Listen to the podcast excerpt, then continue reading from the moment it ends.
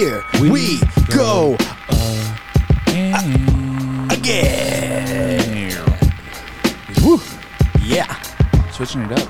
What's up, everybody, and welcome back to another episode of the coolest mixed martial arts podcast on the planet, the planet Earth. Possibly Venus. 616. Possibly Venus. We're trying to work that out. We are your hosts, Nate, John, Brandon. Boys, today we are going to give our picks and predictions for this coming Saturday's UFC Fight Night, headlined by Alexander Volkov versus Jairzinho. Whew, I got to wake up. Rozenstruik. Then Brandon has one of his facts don't care about your feelings. We're hearing that might be the best one. And I'm announcing it right now. I'm debuting a new intro for his world famous segment. That I can't wait. Is that the new thing? I cannot wait. Oh, yeah. Then all the news and happenings in the world of mixed martial arts, all that and more on episode 80 of the Neon Belly podcast. But first, boys, how are we doing on this rare AM start time on a Sunday on Memorial Day weekend? Good. How you doing, Brandon? I didn't eat breakfast, so I'm like, yeah, I'm kind of jittery. So hopefully, you might have a little attitude coming from over here. Yeah. Little Devo. Eat a Snickers. You're not the same when you're hungry. We decided to do a little impromptu haircut for a little guy, and I just threw the whole morning off. So. Do you guys cut his own? Do you cut it yourself? No, we usually go to like Sports Clips, but the girl who usually does it, which wasn't there today, so we had one of our friends do it because she does hair and. Yeah, it just didn't go as planned. So really threw a wrench in the morning. But yeah. Did you go with like the mullet, mohawk? Like, what are we doing here? We went with whatever would get it short. That was the game plan. My brother, they've started cutting my nephew's hair, and it's a nightmare. He said, I'm pretty sure that they've started doing it themselves, but I don't know. I know it's bad. Yeah. My nephew is rough. He has autism, so he just does not. There's like two people he trusts, and even then, it just depends on the day. Yeah. So he'll have long hair for like 3 months, and then one day he'll have a cut, and I'm like, man, you got a haircut? And he's just like, don't talk to me about it. I wasn't happy. Yeah. Well, what's going on, boys? It is Memorial Day weekend. I don't really have a lot going on. I went to the Indy 11 soccer game yesterday. We did that. Did you guys win? No. They're terrible. And like, ouch. Maybe next year. Oh, so here's the worst thing. So they played New Mexico. They scored first. New Mexico did. Then Indy 11 gets the ball. This is like in the second half. And the guy plays a back pass to the defender. And the defender just lets the ball roll right off his foot straight into their own goal. What? It was terrible. It was like, it was like something I would expect to see at like one of my nephew's soccer matches or like a Sunday league, like morning, like a bunch of old guys like, oh dude, I mean, it was terrible. And then as a fan, you start getting mad, right? Because I'm like, okay, I'm paying my money to come and watch this. This is terrible. Yeah. And for anybody that maybe a lot of people don't know, I mean, Indy 11 is always been a pretty good team up until last year the downfall started, and it's just like rebuild, man. You gotta start somewhere. They are in a rebuild, but then they scored right after that, so then you're like, oh well, now the score ended 2-1, so now you're like, well, that idiot wouldn't have let that ball roll past, and then he almost scored another one on himself, the same guy. They ended up pulling him out of the game, thank God. Was he a starter? Yeah. Oh, he was he was becoming a liability. You might need to step up, dude. You might need to go down there and be like, hey, man. Oh, man. I mean, I feel bad for him, right? Everybody has their days, but yeah. So, but I got a little sunburnt. It was hot. It was hot. I'll put it that way. Yeah. So, being a bad person on a bad team is the worst. Yeah. Question. We live in Indianapolis. I know the answer is no for John. I guess I don't know about Brand. Or we don't live in Indianapolis. Excuse me. We live in Indiana. Yeah. The Indianapolis 500. People come from. It amazes me. Like being at that game yesterday, you just hear people talk. People are coming from all over the world. Like there was people there that had no idea what they were even at. Like they were just there probably for something to do. Have you ever been? I know me and John have never been to the Indy 500. Have you? No, absolutely not. So when I go places and like I travel and then I'm on like vacation and people are like, oh, where are you guys from? And we say Indiana.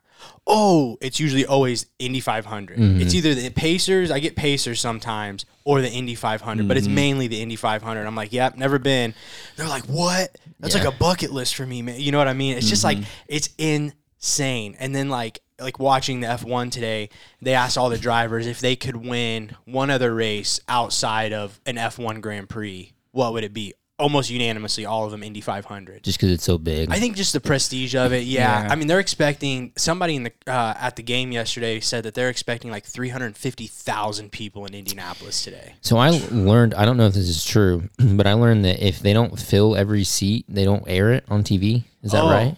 You know what? I do feel like I've heard that before.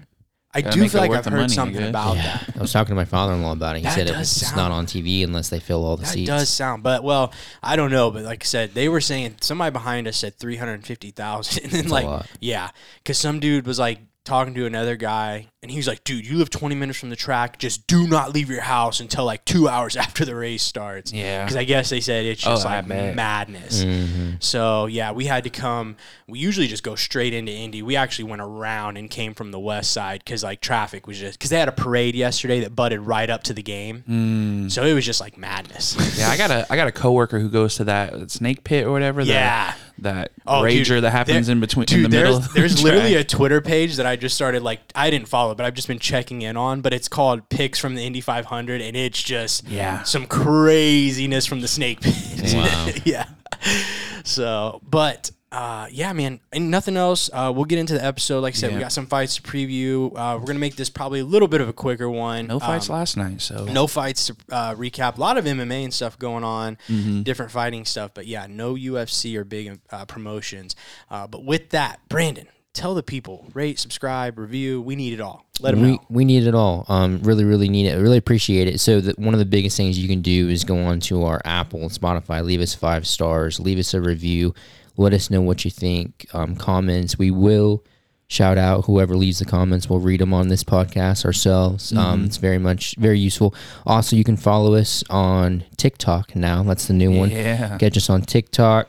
We are on, I am completely blanking. Instagram. Is it, what is our TikTok? Neon Belly Podcast. Okay, so it's the same as Instagram. Okay, cool.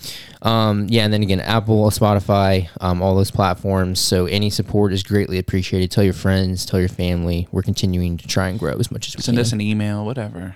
Yeah, you can email us. I love it. Well, boys, we do have fights this coming Saturday. And in our main event, we got the big boys, Alexander Volkov versus Jairzinho Biggie Boy Rozenstruik. Both of these guys coming into this fight off of losses.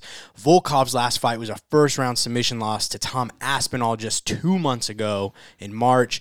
A little longer of a layoff for Rozenstruik, and he hasn't fought since September of last year. A unanimous decision loss to Curtis Blaydes, which I believe that's the fight that spawned a very funny meme by John with the Monsters, Inc. girl. That was not a fun one. Rozenstruik, though, really struggled for some form lately. He's 2-3 in his last 5, going every other fight with wins and losses. But those 3 losses are the only ones in his career, and they're to Francis Ngannou, Ciryl Gane, and Curtis Blaydes. So not bad company, right? He was 12-0, you know, or well, not 12-0, but you get what I'm saying. 12 wins, your 3 losses.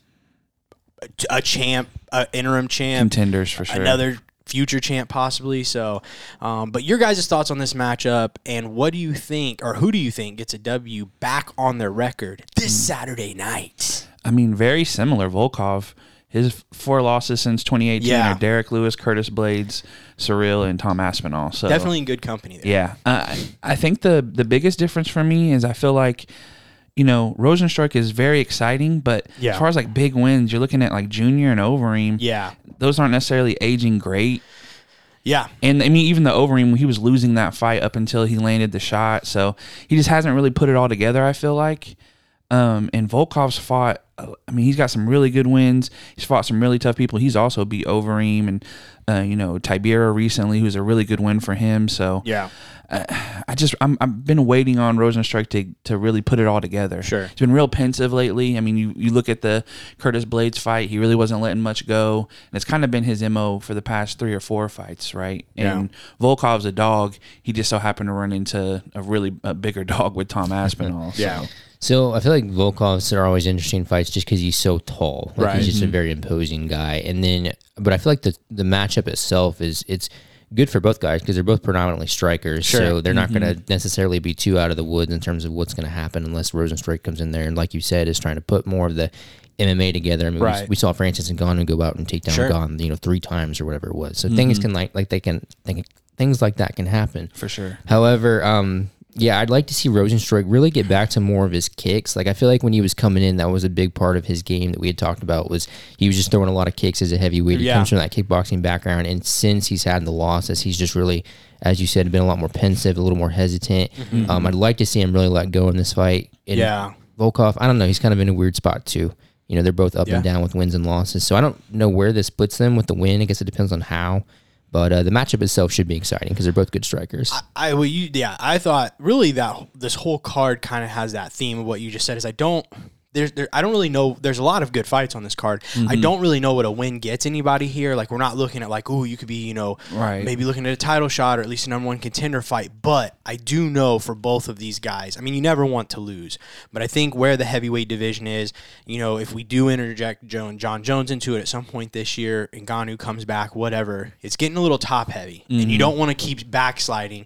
And I think you got Rozenstruik, who you got to show you can compete at the top, you know, or you're going to become a gatekeeper type guy really fast. But Volkov's a guy, he's getting up there in age too. You know, you lose here, mm-hmm. then you could kind of slide in that gatekeeper role as well. I read an article, I think it was on Sheer Dog, so I'm sorry if I'm wrong about that, but Volkov talked about after the Aspinall fight really needing to change his things in his personal life, his mm-hmm. training life. He said he for the first time not doing his camp in Russia. He's doing it at some Olympic village or something, but they said it's like way up in altitude, like at 4,000 feet. Felt like cardiovascular was a big issue, and he thinks he's addressed a lot of his endurance and stamina issues. So I'm really interested to see that. He said he brought in a lot of really heavy strikers, like guys to mimic what Rozenstruik does. And then, but the thing about Rozenstruik, man, because this is a main event, it is going to be 5 rounds. But I'll tell you what, Rozenstruik, you go back to that Overeem fight. I went and watched it again the other night. Man, he knocked Overeem out with like 5 seconds left in that fight. Mm-hmm. Yeah. And honestly was probably going to lose that fight by decision. Mm-hmm. Probably 3 rounds to 2 is what I think I had it at the time. Maybe 4-1 even, depending on how you scored some of those. So he does have that power or that capability that even if this goes 5 rounds, he's tired, mm-hmm. you know, say, you know, Volkov, because one thing I think Volkov really needs to utilize here are his leg kicks. I think that could be a big thing. Maybe even sneak in. He's got a sneaky little ground game. Definitely not a grappler, I wouldn't say, you know, but I think he could hold an advantage there, especially if he got Rozenstruik to his back, like Overeem did, you know, in those first couple rounds. And I think for this too, you know, I think Rozenstruik needs to look at how Derek Lewis beat Volkov, is staying open to that big shot. Yeah. Because Volkov does throw a lot of stuff, you know, down the middle, uses his length really well, but, you know, he lets off the gas a little bit. You could sneak something big in over. Sure. I mean, like I said, we've seen it with Derek Lewis. So I think, and I do think Volkov does need to stick on that, you know, kicks, teeps to the stomach. Yeah. Anything he can keep that distance with, because, you know, we know Rozenstruik, when he gets comfortable, he starts letting a lot of different stuff fly, and it gets a little bit dangerous. So I think using that jab, staying front kick, leg kick, staying on the outside is definitely the way for him. What's your pick, John? I'm going to go Volkov. I'm going to say 4th round TKO. I think if he keeps wearing to the body and using that jab, he could probably put him away. I think we're going to go to a decision here. I'm going to agree with the Volkov decision, though. I think he's going to have to use, I think he'll do a good job utilizing his length, his reach. You know, Jairzinho really struggles getting inside on guys, and somebody as long as Volkov, I really worry about his ability to do that. But I do think it'll go long. Like I said, Rozenstruik at any time, tired or not, no matter how long the fight goes, could put him out. I do believe that. So, but I think for sure going with Volkov here. I'll be different. I'll go with Rozenstruik.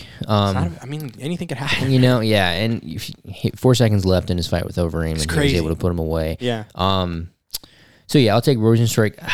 I want to say, I feel like decision's a safe bet. Yeah, but he could also end it. I'll go with decision. Just play it safe. I think with Rozenstruik, like when I watch him fight, sometimes I watch him fight and I'm like, I don't even know if he really enjoys it. Like, you know what I mean? Because I feel like he can, like when like that Overeem fight, I think it was just he wanted to be in there. He knew he was gonna lose. And he's like, forget it. I got to win this fight. Mm-hmm. And he won it. But then you get these other performances like a Curtis Blaydes, and you're just like, I don't even know if you really care to be in there. Do you really, you know? Even Ciryl, like he just would never let anything go. He got picked apart. Yeah, and it's like, I don't want to question, you know, if he trains or not, but I would just be very curious of, you know, how into mixed martial arts is he? Or is it just that he was blessed with this insane knockout power and it's worked for him up until, you know, here. So we'll find out. This is a big test for him. Mm-hmm. I'm excited for that main event. But moving on to the co-main, a pretty decent one here in the featherweight division with number 13, Movsar Evloev versus number 10, Dan Ige. Boys, Movsar is a perfect 15-0 in his mixed martial arts career. His last win was over Phil Dawodu in June of last year. He's had a couple fights booked and then canceled due to getting COVID. That's why he hasn't fought in almost a year. I think he was supposed to fight Ilia Topuria in January on a pay-per-view and had to pull out. I think that was one of them. This Saturday, he will no doubt face his toughest test in Dan 50K Ige. Ige's coming in on a 2-fight losing streak with losses to the Korean Zombie and most recently Josh Emmett last December. You know, Emmett's a guy a lot of people think future title contender for sure. Yeah. Both of these guys are looking to open their accounts here in 2022. Your guys' thoughts on the matchup? This is interesting, man. Yeah. I think they both have very similar skill sets as far as I agree with that. You know, they'll let big shots go. They use their wrestling. I just think we've seen Dan Ige do it on a higher level as far as the opponents he's fought. Sure. But I think it's very interesting because I'm not exactly sure how either one of them, like the main road. I think they both got to utilize their whole toolkit in this one. So what do you guys think, not Ige, how do you say his name? Movsar Evloev. Movsar. So what do you guys think Movsar, is that right? Evloev. Movsar. Movsar. Evloev. Okay, Movsar. What do you guys say, what would you say his peak strategy would be? Let's say typically, historically. Wrestling. Yeah, well, I would say, first off, it starts with his pace and his cardio. Yeah. I mean, his ability to keep... I mean, he's displayed in his past couple fights, just... He's got a motor, and he does not stop. I would say his footwork's a weapon. Does get a little risky sometimes coming in because I think he kind of comes in looking for takedowns, and he does get caught occasionally. He gets taken down a lot, too. Does get taken down, and Dan Ige does have some good wrestling. But, yeah, I mean, I would say the wrestling for sure would be... Yeah, he chains takedowns together really well. He does ankle picks, he'll do judo throws, he'll do trips. Like, he doesn't... He's not a one-trick pony in his takedowns. And then I think once he's on top of guys, he can be really relentless. You know, like... And then one thing I like seeing out of his game was the Nick Lentz fight, and he fought out of like 7 guillotines and Nick Lentz, I think that's like A-game stuff for him. And you know, Movsar was able to fight out of every single one of them in those situations. Exactly. So there was a few fights. I went back and watched his fight with Grundy. I think that's how you say his Mike name. Grundy. And I was like, I don't know. I was like, I don't know. That's when I sent the message to you guys, but like, I don't know how I'm feeling about him coming into this. I think Ige, this is a big one for Ige, especially just to kind of show, because again, off the 2 losses, he's got to show if he's a gatekeeper or not. Yeah. To me, I'm curious to see how Ige takes this one. I think he's got to go in and make a statement. Yeah. Because of where he's at in his career, and you know, this is obviously a great opportunity for Movsar. So say his last name. No. Evloev.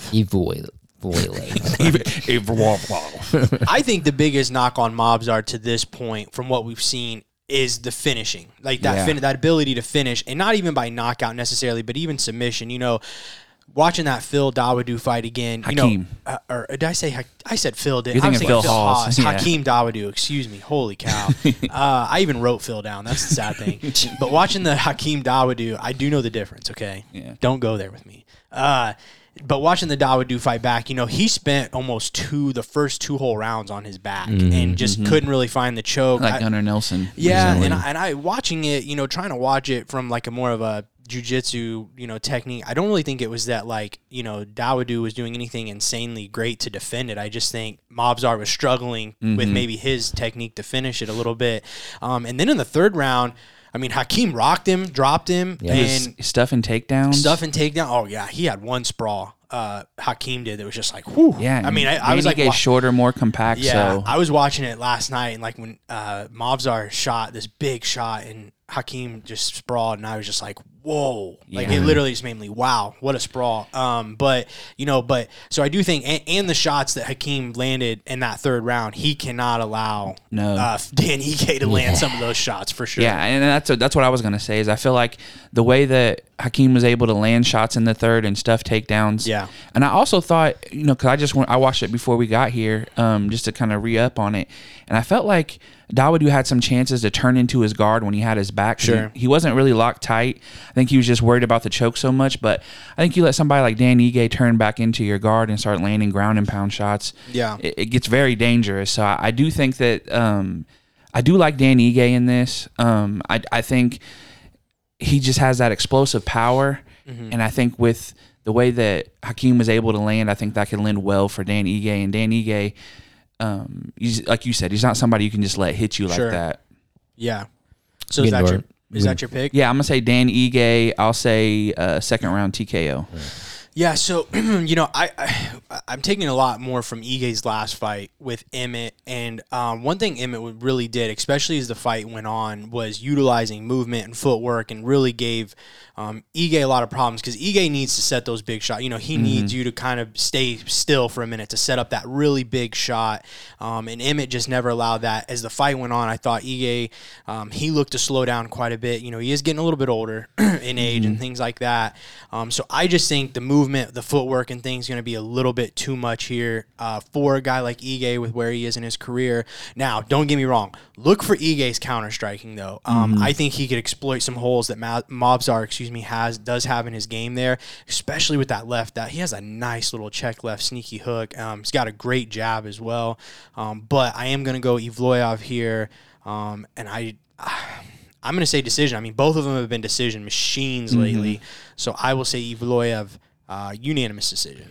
I'm going to take Ige. I'm going to go with third round TKO. I think Ige still kind of holds that power into the later rounds, and I think if he can wear on him a little bit, he might be able to come out with the finish, because that was where we saw Evloev in the most trouble in the Dawodu fight was in that third round, so I think we might see a little bit of that here too. Yeah, I'm excited for this fight. I think it's going to be a fun one.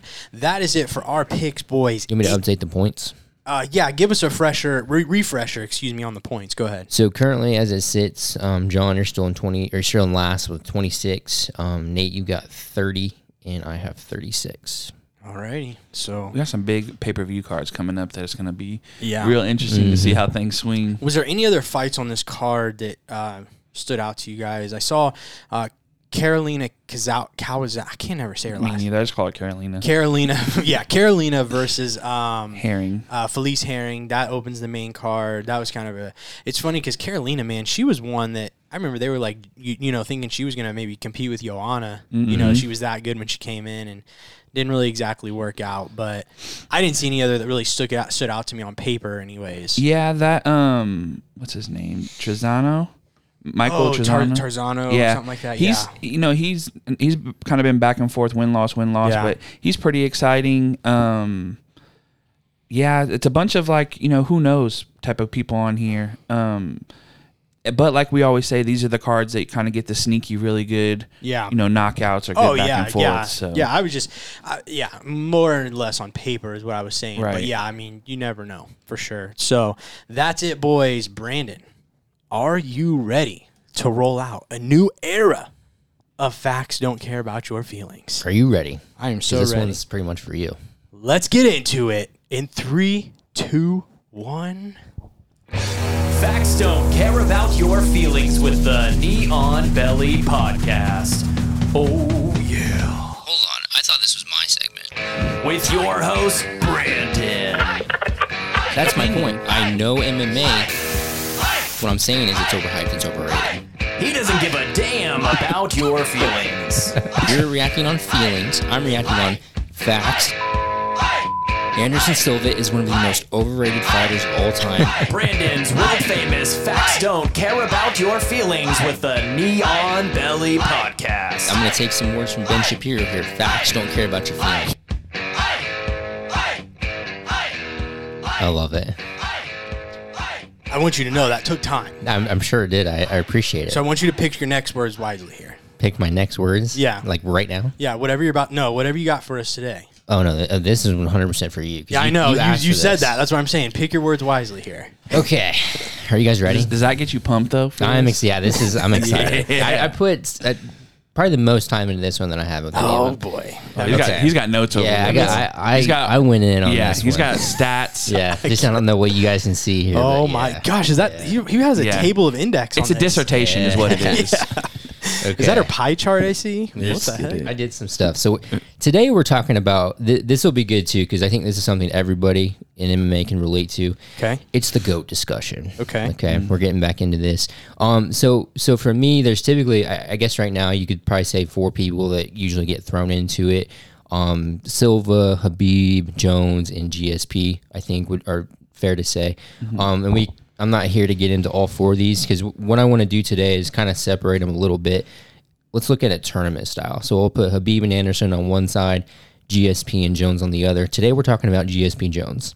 Mm. And I'm going to explain to you guys why, as it stands today, GSP is ranked ahead of Jon Jones in the GOAT discussion. Okay.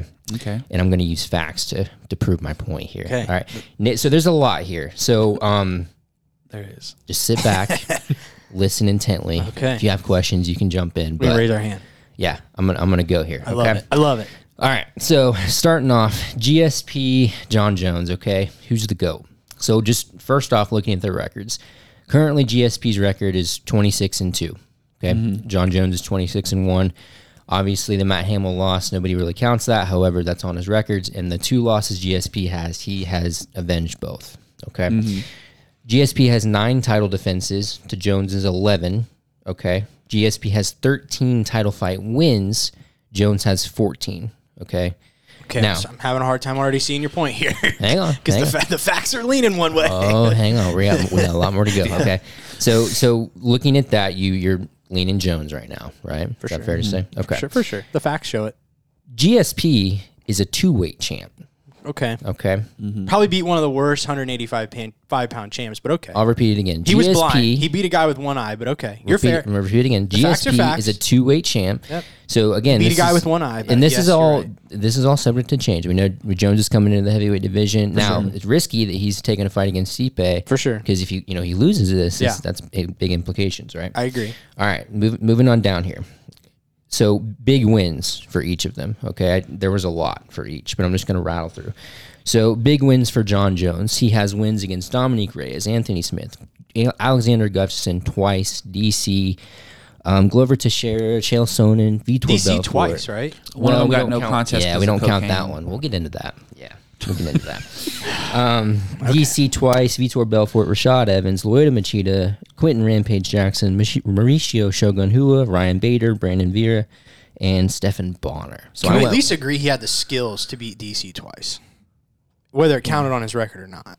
Sure, but didn't count on it. He had the ability to beat him twice. Okay. You forgot Matt Yushchenko. The janitor, baby. Big wins for GSP here. We have Michael Bisping, Johnny Hendricks, Nick Diaz, Carlos Condit, Jake Shields, Josh Koscheck twice, Dan Hardy, Thiago Alves, BJ Penn twice, John Fitch, Matt Serra, Matt Hughes twice, Sean Shirk, Frank Trigg, and Jason Miller. Okay. Obviously, two different eras there, but both I think have very decorated wins. Okay? Sure. So, all right. Now here's another area here. I'm trying to decide. I didn't really think about what order to do this. So the next part we're going to get into is the stats. Okay, just kind of looking at their career in terms of statistical implications. And I just went with the ones that the UFC posted. So I was a little lazy there. This is just what UFC posts. Obviously, there's a lot more different areas we could look at, but the different areas that we're going to look at are strikes landed, striking accuracy, strikes absorbed, strikes defended, takedowns, and submissions, okay? Okay. So total, there's 7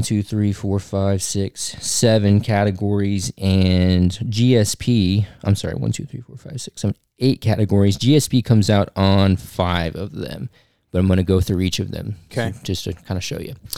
So significant strikes landed. Currently, Jon Jones sits at 4.3, and this is per minute. And then Georges St-Pierre has 3.7, so Jones takes that one. Okay, next one is significant striking accuracy. Again, Jon Jones is at 57%, Georges St-Pierre is 53%. So that's 2-0 for Jones right now. Mm-hmm. Significant strikes absorbed. So obviously you don't want to absorb strikes. But Jon Jones absorbs about 2.2 per minute, and then Georges St-Pierre absorbs about 1.4. Okay, so we got a knock on there for George. Significant strikes defended. So these are ones that don't land. So they're evading, they're just not hitting. And Georges St-Pierre avoids 72%. Jon Jones only avoids about 64%. So that's BS. That's the UFC statistics right there, buddy. So there's no way. So moving on. All right, takedown average. Jon Jones has 1.85 per 15 minutes. GSP comes in with 4.1 for 15 minutes. So big one there for GSP, okay? Takedown accuracy. Mm-hmm. Again, GSP is at 74%. Jon Jones is at 44%. Well, yeah, you don't take people down. So GSP, I'm just saying. So we're pulling away here. How many shots are we talking here, though, in comparison? Like total number of shots taken? GSP's probably taken 4 or 5 times the amount of shots that Jon Jones has in his career. His accuracy still is so high. That's fair, so but I'm just saying. It's a larger sample size. So, all right. Takedown defense. Jon Jones is at 95%. Georges St-Pierre is only at 83%. So that's another one for Jones. And then final, this is the final category, was sub attempts per 15 minutes. Jon Jones has 0.4. and GSP has 1.1. Interestingly, Jon Jones has more submission wins, but less submissions attempted. So it's kind of, I guess you could go 50-50 there. But out of all those categories, GSP comes out on top with 5 out of 8. Yes. Nice. All right. Moving on here, in case none of that, you don't like any of that, we'll get into some pay-per-view numbers because I think Nate really likes pay-per-view numbers, right? Yeah. So we're going to talk about those for a second. All right. Not when we're talking about the GOAT. That has nothing to do with it. Really? You can be the best fighter in the world and not sell pay-per-views, and you're still the best fighter in the world. You don't think pay-per-views matters at all? Not at all. But when it comes to how great of a sport MMA is, it matters a lot? Yeah, that's different. Because we're talking about the sport, not an individual. But the sport is made up of individuals. Your ability to sell pay-per-views, to me, doesn't make you a better or worse fighter.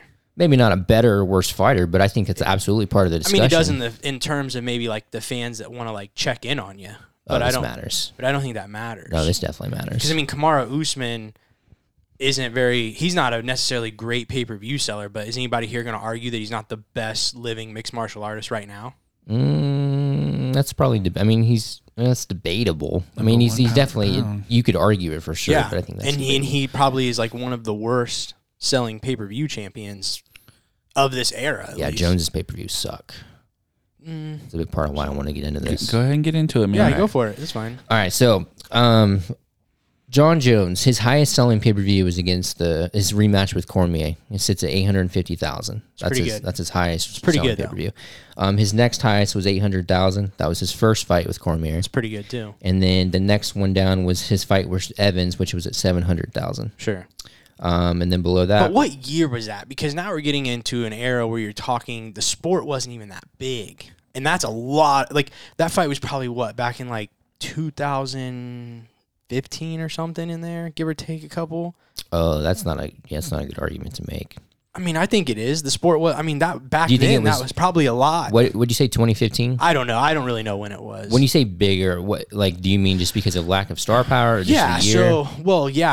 So you would have to go even deeper on that 700,000 because, if you did it, adjusted it to today's, market or climate, where would that be in comparison? You see what I'm saying? Because there probably wasn't people selling 1 million pay-per-views in the UFC back then. That's what I'm saying. Okay, well, hang on.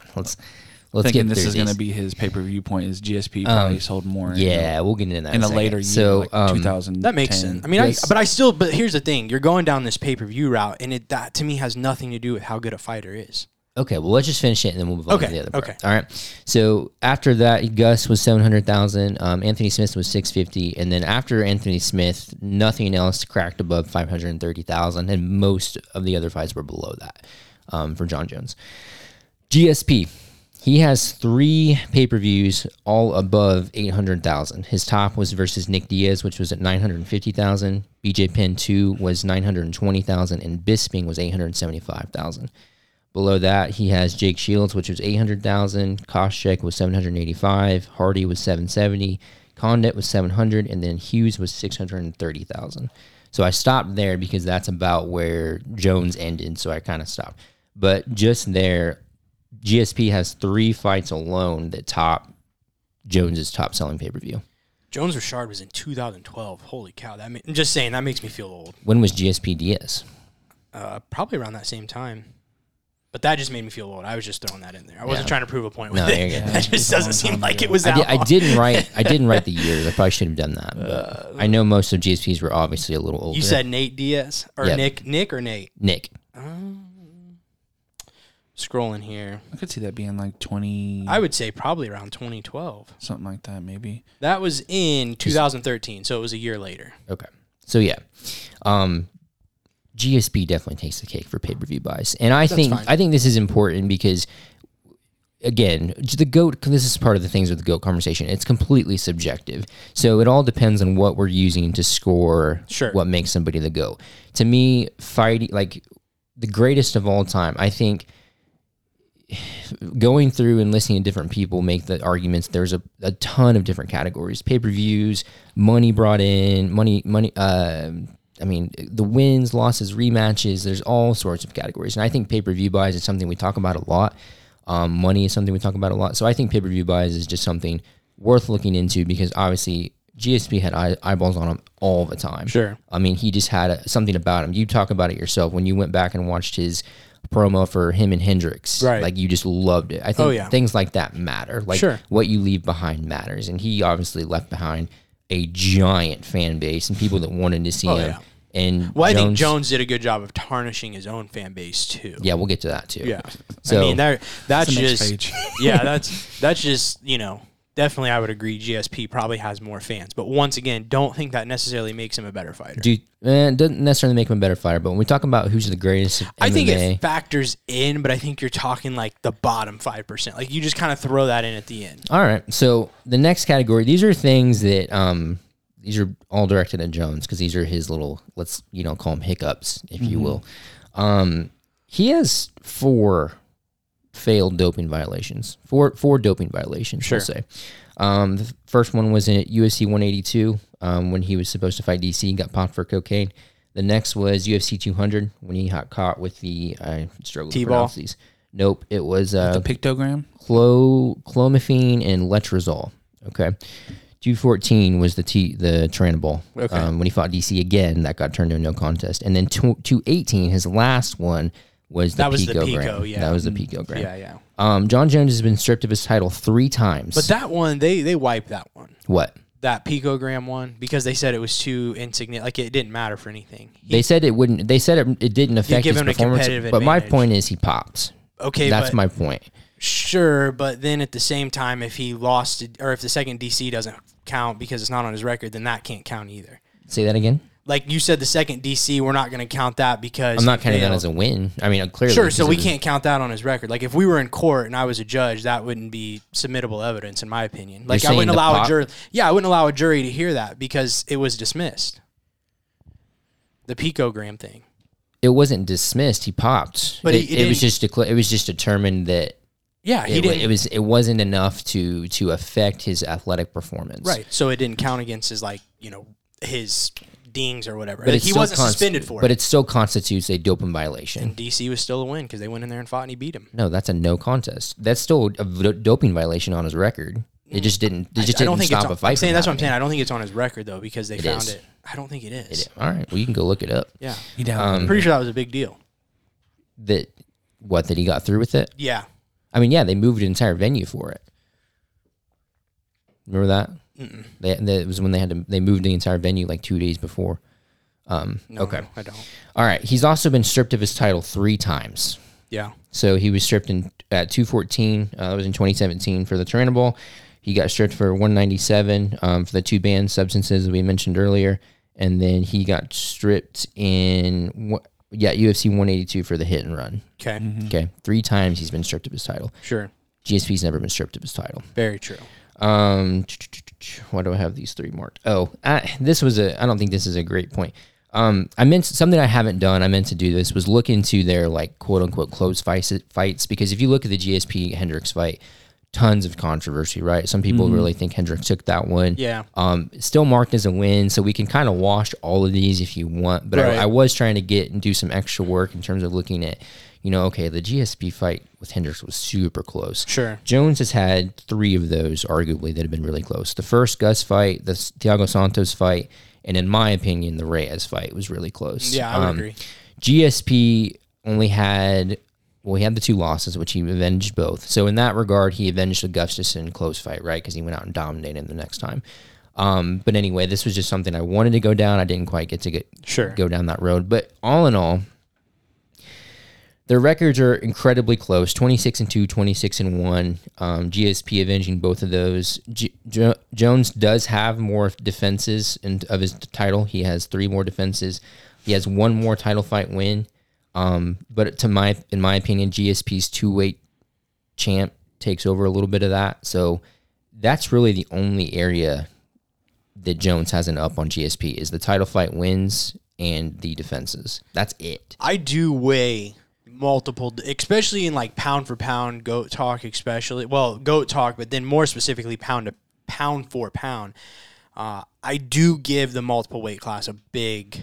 Like, I do judge that pretty highly. So, and again, this is all subject to change. If Jon Jones goes out and beats Stipe and beats whoever's the champ at the time, sure. I have no problem putting Jones up there. But as it stands right now, with the two-weight champ for GSP, that status, the stats in terms of their UFC, the stats they put out there, and the knocks against Jones, because there are no knocks like that against GSP. He was a model champ inside and outside the cage. He was a great ambassador for the sport, different categories, multiple sponsorships that he had gotten around the same time as Jones, which Jones was subsequently lost. I mean, Jones had Nike. There was nothing bigger than Nike. But then he lost them all because he made a lot of mistakes. Here's the thing. So. This is what, like, my whole thing with Jon Jones. So getting into your stuff, statistically, I think all that's crap. Like, to me, do not care. I care about, like, the wins, the losses, title defenses. Statistically, they're two completely different fighters with two completely different fighting styles. So you're trying to compare them statistically based off of guys that come in with two completely different game plans. But what is the game of MMA? It's hit you, you don't get hit, take you down, don't get taken down. For sure, but I think you answered that in the numbers, like the way Jon Jones fights, right? Like even with the takedown defenses, I mean, that's insane. You know, to defend that 994. I mean, he's faced DC, right? All of those categories, though, GSP came out on top more times than Jones. Right, but I'm just saying it's just different fighting styles. I agree. So I don't think statistically you can, I mean, to compare the two when you're talking like, if you keep going down through the statistics, I could probably find a couple more things that Jon Jones did better. So the reason I think it's important is because, again, this is a subjective conversation. So the way to make it as objective as we can is to throw in as many stats. That's fair. I mean, I see your point, but at the end of the day, like, once again, like, I keep thinking 20 years from now, like, unless somebody sits down and goes through the stats, you're just going to see the numbers, which are title defenses, wins, time to me, and then like some of those things like that I don't really necessarily see. Like, I feel like you could factor in those hard fights that Jon Jones did have to come back from, like that first Gus fight. Like, to be able to dig deep like that and find a way to win as a champion, I mean, and then to do it over the amount of like that long course of times that he did, right? Because here's the thing, it's kind of like I mean, it's not like baseball, but in baseball, the more times, like, okay, I'm going to use this. So, like, the Chicago Cubs, we got this new guy, Seiya Suzuki. He's this hot prospect. He started out just killing all these, like, hitting really well. Now his batting average has gone all the way down because people are starting to pitch against him so many times that they're starting to pick up on what he does. His batting average is down really low. And I'm not trying to compare baseball to MMA. So, I'm just using the analogy of, I think the more times you see somebody do something, you are going to face challenges because people are figuring out how to beat Jon Jones. I mean, that if you're a 205-pound, well, now a heavyweight in the UFC, but at that time, if you were a 205-pound fighter not preparing yourself to beat a Jon Jones, I mean, you're crazy. So all roads led to Jon Jones at that time. That's something else I think is important. Not many fighters get out of the game early enough or on time, let's say, to not kind of put a damper in their career. Sure. Anderson Silva is a great example of that. Anderson Silva is an absolute monster. I mean, he's a fantastic fighter. But the latter portion of his career is tough because, you know, he has a lot of losses. And we can go back and we can just sort of look at certain aspects of his career, absolutely. But if we're looking at it as a whole, it matters. Sure. So GSP getting out when he did is important because he was kind of right on that fringe. Came back 4 years later, beat Michael Bisping. With one eye. Wasn't Luke Rockhold, wasn't Chris Weidman, but he won, and he was a double champ. Yeah, I mean, you still got to make the walk. I respect it. I could say the same thing about McGregor beating Eddie Alvarez. Sure. You know? And the thing, too, like, getting back to like where I think it's impressive that Jon Jones was able to do that consistently when people were figuring out what he was doing and he was still finding ways to win fights. It is equally as impressive that GSP was able to dominate the way that he dominated the same guys. Thing. Yeah, it's impressive. Mm-hmm. I'm not saying it's not, but that's why I'm saying I think when you look at two different fighters, what it all comes back down to me is like the numbers, not so. The only thing that matters, numbers. The only thing that matters to you is wins and title defenses. Somewhat, yes. And getting back to what I was going to open with, like I never said Jon Jones is a good person. I mean, we could all sit here. I think if you think that he's a good human being today, I mean, I think he's got a lot to. I'm not saying you can't change your story. Right. I mean, he can't become a good person, but up until this point in his career. If you look back on everything, even going deeper than stuff outside of fighting with the domestic stuff, right? I'm not, and I didn't get into any of that. Yeah, no, but it all. He's a celebrity. I mean, he's an athlete. He's a professional. You can critique him on that. He's not a good person, or has not been to this point. But why would we in the GOAT discussion? If you don't think it matters. Dude, I mean, when you look across sports, John can attest to this. Some of the people that are considered to be GOATs or greatest people were horrible people. Right, I understand that. I mean, it's just, that's consistent about sport along sports is sometimes the best athletes, they're not good people. No, it just is what it is. And I'm not critiquing who he is as a person. I don't need to do that. I can come in here. But for 5 rounds from bell to bell, what he did any given night in an octagon, in a cage, if we're just judging solely on that, and then the prolonged that he was able to do that, how long he was able to do that, which is more than GSP. By two fights, but it's more. Just but like GSP has the double champ. For sure. And did it after a layoff of 4 years. Sure, for sure. So, but then at that point, I think you're getting to where you can cancel stuff out, to where it's like, if Jon Jones has more, GSP maybe has 2 more belt or another belt in a different division. I mean, you could come. Also, the reason I put in the doping violations is because that's directly related to his performance as an athlete. I mean, those for sure. Those to are because he's in the USADA pool. He's the only fighter to have to enjoy the Volunteer Doping Association. Did he ever fight doped though? Like, was he ever caught after? I mean, he was on cocaine for sure. Yeah. What was the question? Like, after a win. Like he was caught outside. Yeah, the camp. DC one that got no contest. That was before the fight though, right? That he got caught for sample it was before. I don't remember. I don't think they had fought. Yeah, I don't remember either.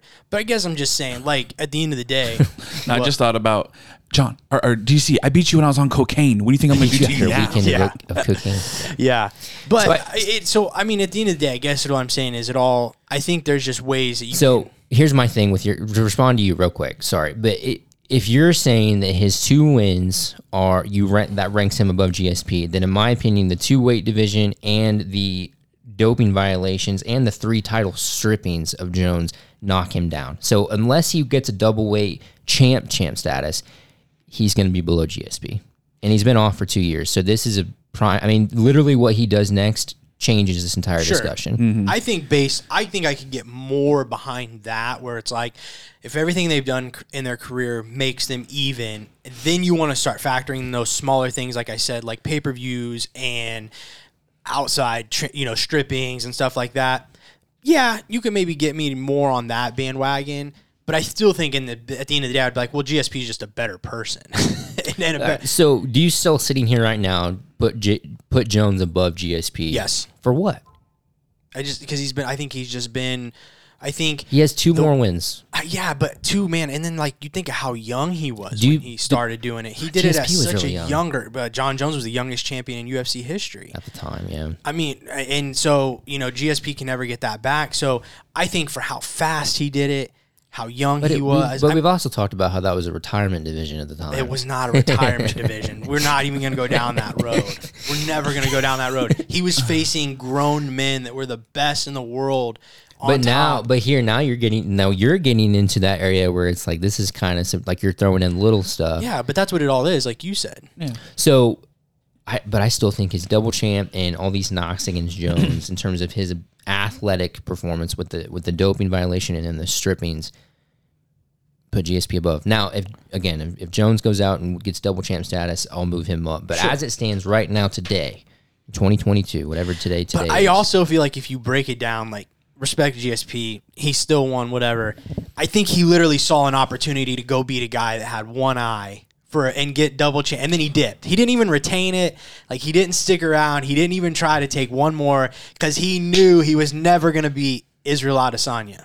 Double champ status, man. Hey, it is. Yeah. But I think he saw an easy way, like, oh, I can just slip in. Like, you're just chilling on the couch. I mean, not chilling on the couch. GSP does not chill on the couch. I don't even know if he owns one. I think he sleeps on his head. But you're just chilling, and all of a sudden, Michael Bisping wins the title with one eye, and you're like, oh, I think I'll come back for one more. Yeah. Like, I mean, he's good on him. Like, smart on him. Like, it's cool. He got it. He did it. But he's not like he felt good about sticking around and challenging one more time. Either. You don't think that's why Jones is hanging back at all? You don't think he's been off for 2 years? The heavyweight division's the scariest one. The scariest it's been in how many years right now? Right, which he hasn't fought in 2 years. Sure, but I'm just saying because he had to commit. I think he did it the right way. He's gotten bigger. He's committed his body up to it. It's not 2 years to gain that, though. I think he sat at home after not even a full year and saw who went up, like OSP and some of these other guys that went up and Gus. Did not. Mm-hmm. Yeah, and Gus, they didn't look great because they didn't commit up to it. And I think he was like, hey, if I can do this, even like an Izzy. Like, you see these guys go up. That size difference. Yeah, it's a big deal, and I think he took his time. Obviously, there's a lot of behind-the-scenes negotiating that's gone into that as well. So real quick, we haven't heard from John. Yeah. Oh, so this was supposed to be a quick episode, and we're almost an hour just off this. So this is where I'm at.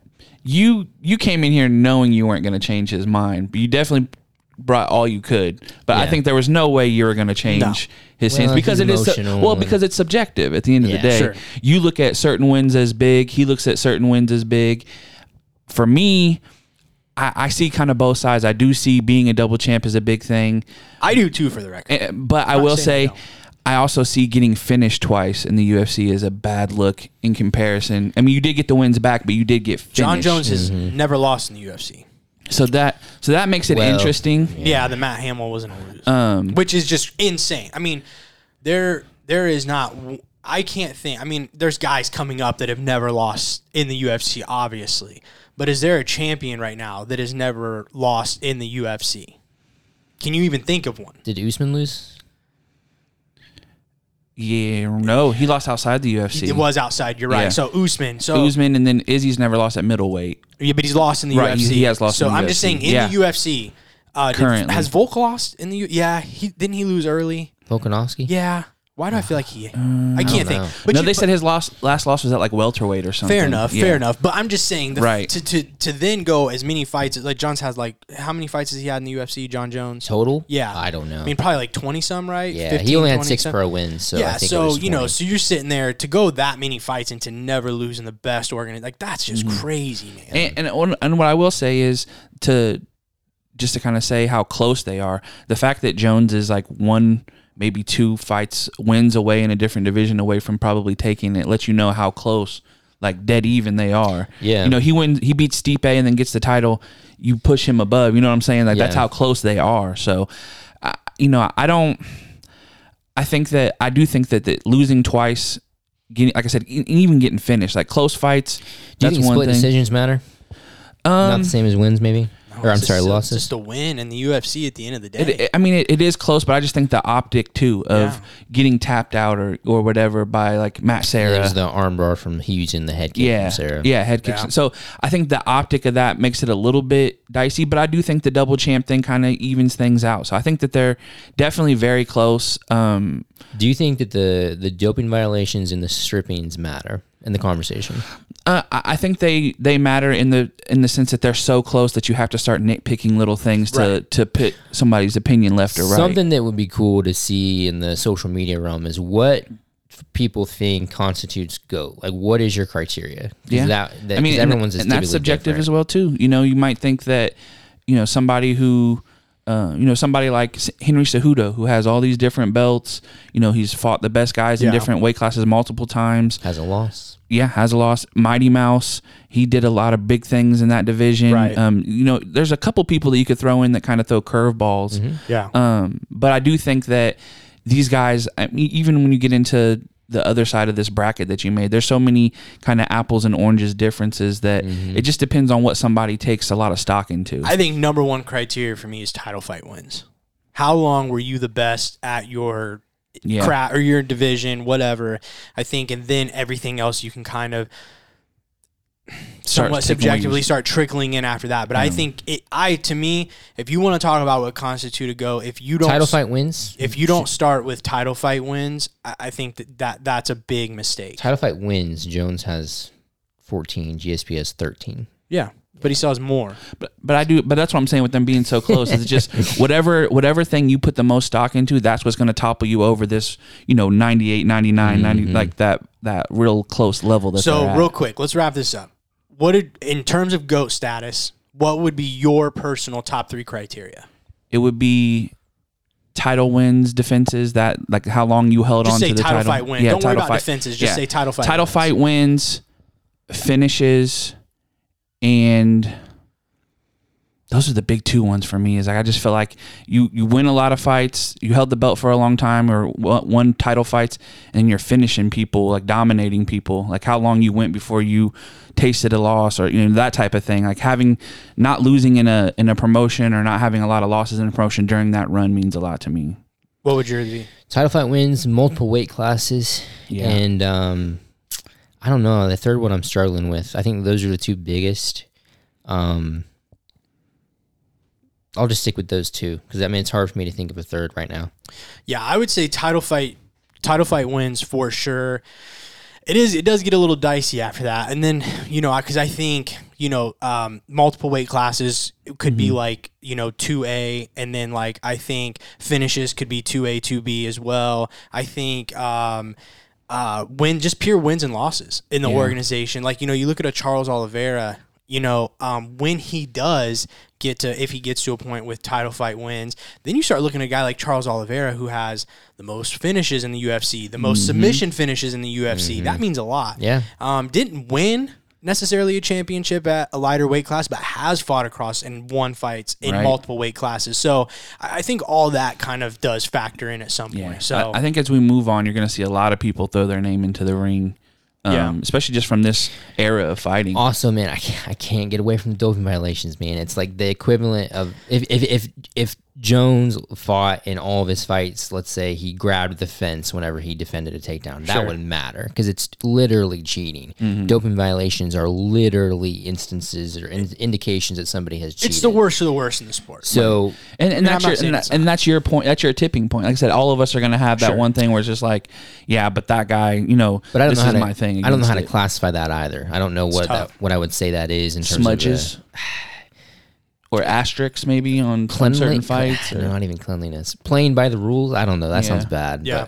But anyway, I think that matters too. Well, if you're listening, I encourage you, please let us know what are your top three criteria that would classify the GOAT status for you. Who do you think is the GOAT between these two? And then who do you think is the GOAT? Based on what we've been talking about. GSP Jones. And if it's somebody different, let us know about that too. Right.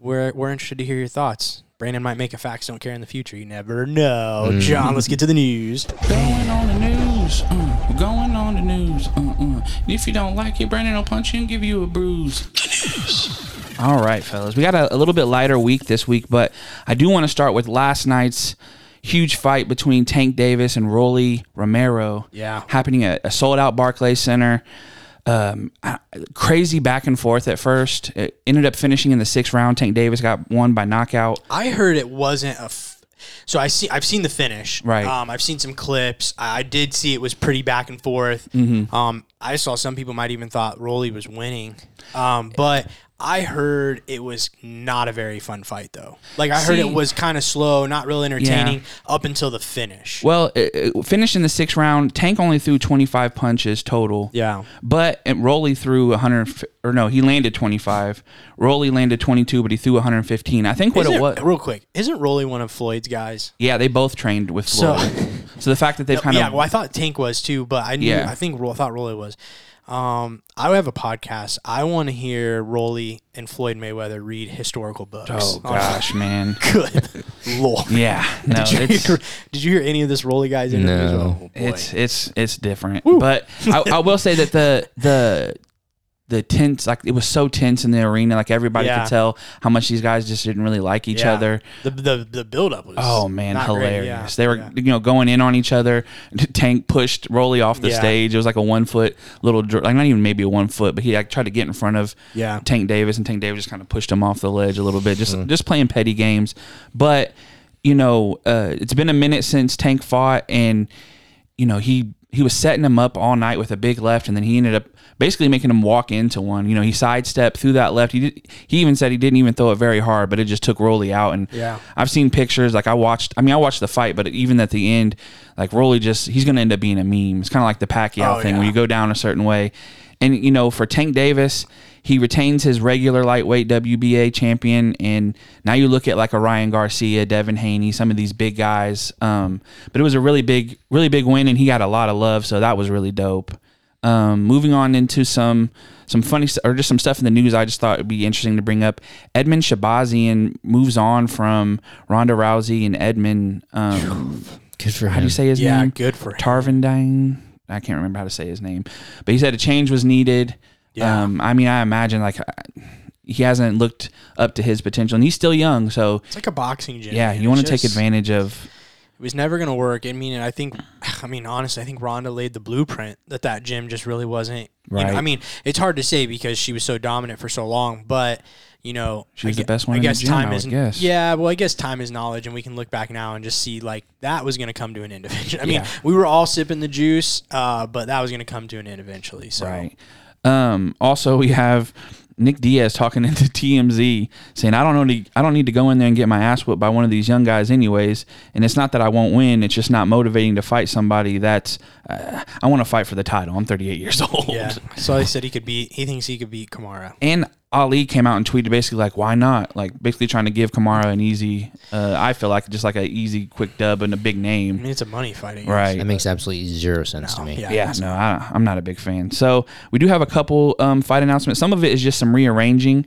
Arman Sharukian and Matthias Gamrot is getting moved to the main event for their Fight Night Las Vegas on June 25th. So that's going to be a 5-rounder. Yeah. That's a big one. They've officially announced Ortega and Yair Rodriguez for July 16th. It's a fight night, so that's another big one. We got Jordan Leavitt and Patty Pimblett getting announced for the London card. It's a good step up for Patty, I feel like. Jordan Leavitt's had some good fights. Yeah, it's going to be a good test. We might see some twerking. We don't know what we're going to see there. Gosh, yeah. Then we also have, which I thought this was interesting because we've talked about her from her recent fight, but Caitlin Chikagian is going to be fighting Manon Farah. I think that's how you say her last name. UFC Paris. She's the karate girl. Yeah. That's going to be in UFC Paris. So maybe she was just looking at a chance to get on a big card. Get another one. And just stay active. So that's all I have for the news, man. Got some good fight announcements and some good boxing. So. John, you are also our Shong of the Week. So let the people know what it is. Oh, yeah. So, we're going into a weekend where you're going to have people out there cooking out. And I just wanted to go with like my favorite cookout song. And that's Donnell Jones, You Know What's Up. Brandon, what's your favorite cookout song? If you're on the grill, somebody's on the grill, what do you want to hear? God, probably something, I don't know, probably something 80s old school. Like? Like maybe like an AC, well, ACDC is a little earlier, but maybe like an ACDC or like Dancing Queen like or. What? You can dance. Yeah, I can see you. I see you in the like background. On the grill? Yeah, with snapping. The fanny pack on? Yeah. The pink one? Yeah, well. Yeah, flipping burgers. I could see it for sure. What's your one for the people, Brandon?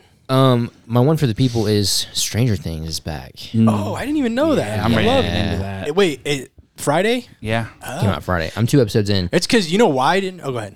No, I was just going to say it is good. That's what I've heard. I am excited. I think we're going to jump into it tonight. It's great. Pretty high. I didn't even know. And my one for the people is something I didn't know it was out. But go ahead, John. What's your one for the people? My one for the people is another show, actually. It's called Outer Range. It's on Amazon. Okay. It has Josh Brolin in it.